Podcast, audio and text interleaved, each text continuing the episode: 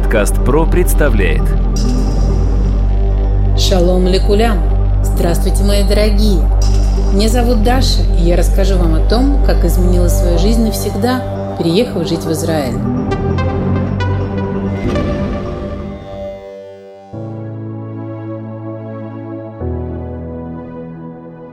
Ну что ж, продолжим про выбор места для вашей новой жизни в прекрасном Израиле. Сегодня поговорим о севере, Иерусалиме, Иудее и Самарии, если вы не против. Север страны самый зеленый и прекрасный, но тоже резкий в климате, на мой вкус. Лето жаркое, влажное, зима сырая, ветреная и тоже влажная, где-то снег. На горе Хермон, например, на лыжах катаются. Оттуда в марте привозят в некоторые города на центральной площади по грузовику снега для детей, чтобы они ничем не были обделены. Дети бегают, играют и обалдевают. За один день, ну, может быть, два, гора снега тает, Голландские высоты граничат с Сирией. Они плоские, и на них волшебством множество водопадов и выращивают вишни. Климат там прохладный. Между голландскими высотами и Галилеей располагается озеро Кенерет.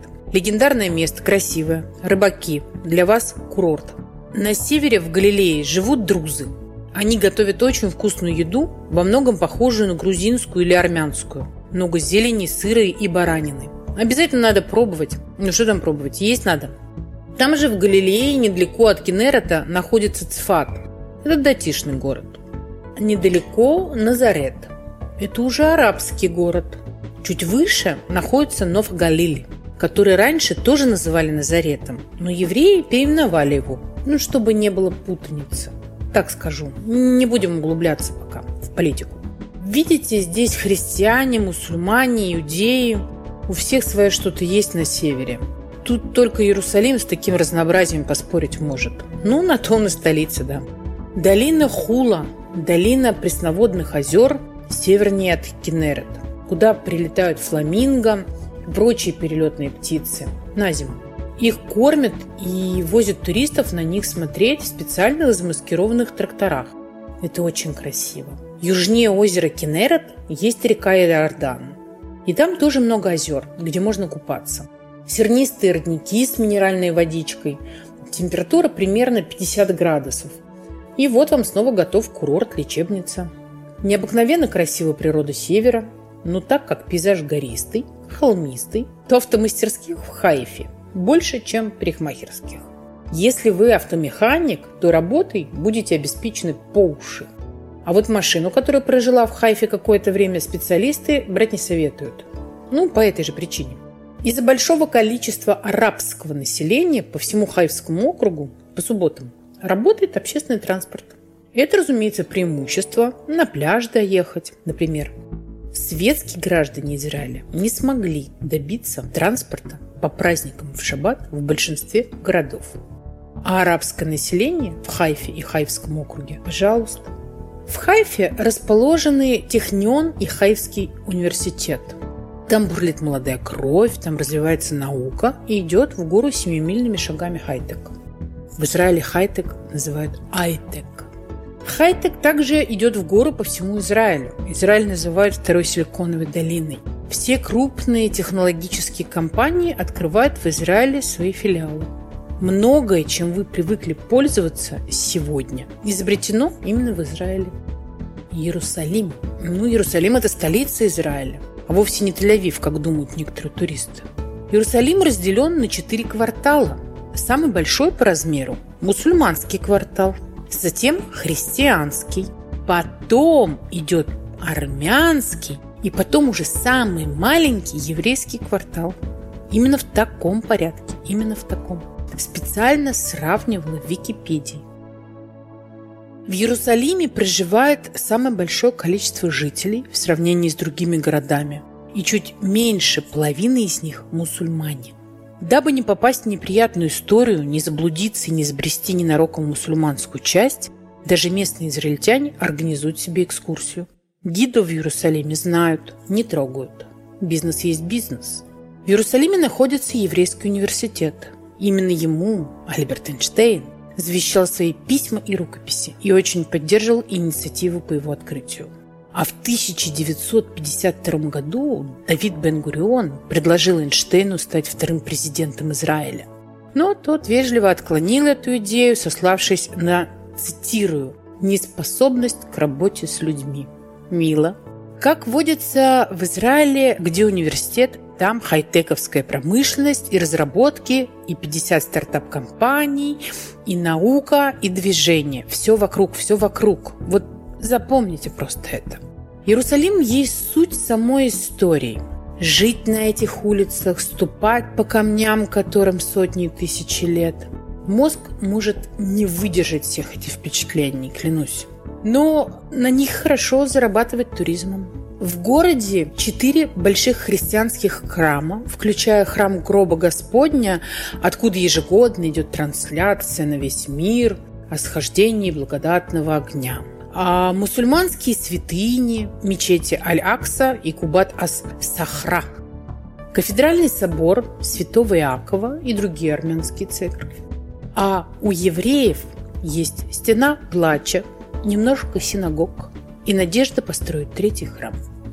Для туристов всегда открыты небольшие магазинчики, базарчики, гостиницы для паломников, экскурсионные бюро, кафе.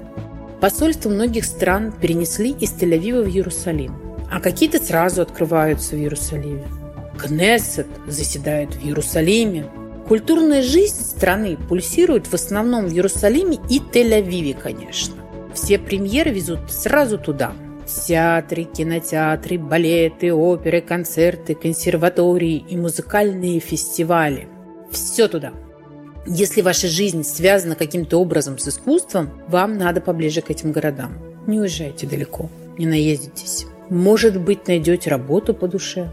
Или вот музей – Центральный Израильский музей в Иерусалиме, Яд Вашем, музей памяти катастрофы, музей Герцеля, Народная библиотека, много археологических музеев, галереи искусств, больницы, две большие больницы, Хадаса и Шарей Цедек, трамвай.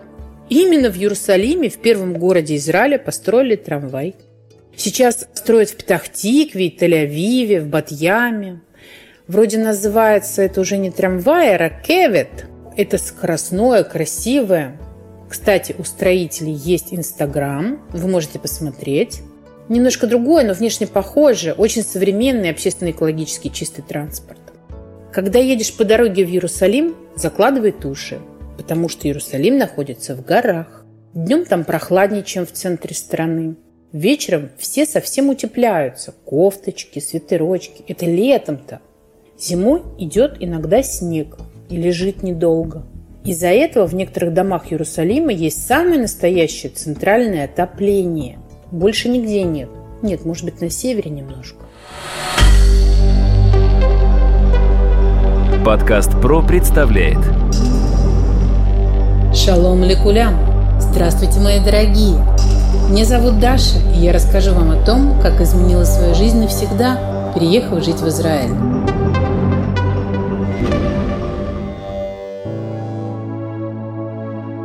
Иудея и Самария – это очень интересная территория. Там есть несколько больших городов. Например, Ариэль даже имеет свой университет. Но в основном люди живут в маленьких поселках, примерно по 10-15 семей. Весь округ Иудеи и Самарии разделен на три зоны – А, Б и С. Зона А, где вход израильтянам строго запрещен, это палестинская территория – Везде стоят красные предупредительные знаки. Это очень и очень опасно. Зона Б. Она находится под управлением армии Израиля. В зоне Б живет немного граждан Израиля и много граждан палестинской автономии. Но если вы будете платить, например, за электричество, то деньги поступят на счет палестинской автономии. Никак у меня без политики не получается. Но я только факты, как и обещала. Зона С – это Израиль, Здесь проживает полмиллиона израильских граждан, которые платят налоги в казну государства Израиль. Большинство городов и поселений находятся в Иорданской долине. Если вы найдете карту Иудеи и Самарии в Google по зонам, то увидите, что нет четких границ между зонами. Все перемешано как в большом котле. Даже ездить по территориям опасно. Могут запросто закидать машину камнями или обстрелять. Жить там очень дешево. В среднем по стране я вам скажу. Баранина стоит от 40 до 70 шекелей за килограмм. Ну, зависит, э, центр это или юг, или север. Кошерный магазин это в центре Тель-Авива или это какая-нибудь маленькая лавочка где-нибудь в арабском районе. На территориях она будет стоить 20-30 шекелей за тот же килограмм. Это потому, что зарплаты в палестинской автономии очень низкие. А на территории Иудеи и Самарии живет много палестинцев. Жить там очень дешево и очень опасно. Отчаянно не рекомендую. Стало быть, подводим итог. Куда кого, в какую область тянет душою и по прочим потребностям. Культура у нас сконцентрирована в Тель-Авиве, Иерусалиме и немного в Хайфе. Медицина – все крупные города, в первую очередь Тель-Авив, Хайф, Иерусалим, Бершева, Петахтиква. Но вы не забывайте, что помимо того, чтобы болеть и выздоравливать, устраиваться врачом, медсестры, кстати, тоже очень хорошо зарабатывают и весьма уважаемы. Есть еще роскошные научные исследовательские институты, фармакологические, биотехнологические, прочие инновационные, именно в сторону разработок для медицины – если у кого-то душа туда лежит, вас оторвут с руками. Не забудьте в Иерусалиме подтвердить диплом. Я рассказывала как. Технологии, все, что связано с компьютерами, с хай-теком, разработки, связанные с электроникой. Intel, Microsoft, Cisco, Google. Простите, я честно не сильна в названиях, брендах и перечислять их могу долго. То в теме, уверенно, сами их знают. Надо ехать ближе к городам, где находятся крупные университеты. Опять-таки Хайфа, Тель-Авив, Бершева, ну и Герцлия и Реховод с институтом Вейцмана. Если вас интересует промышленность, Бейт-Шемеш производит реактивные двигатели для самолетов. Фосфаты и химикалии делают в пустыне Негев.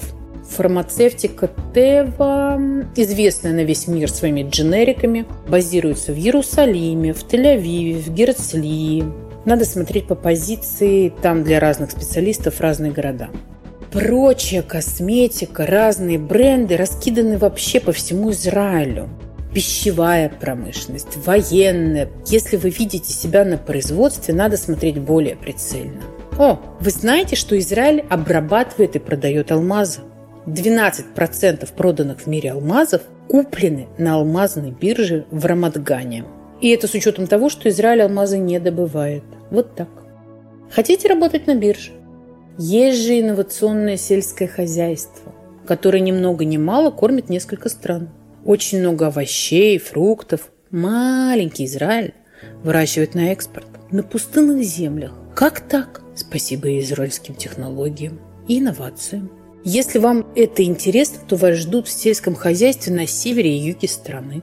В пустыне Негев, вокруг города Бершева, того самого, который частично религиозный, ну что вам до него, очень развито сельское хозяйство, кибуцы. На севере понятно, как там влажно и хорошо. Что еще рассказать? Могу говорить бесконечно. В следующем выпуске расскажу о выборе домов и квартир. Надеюсь, я все-таки вам полезная.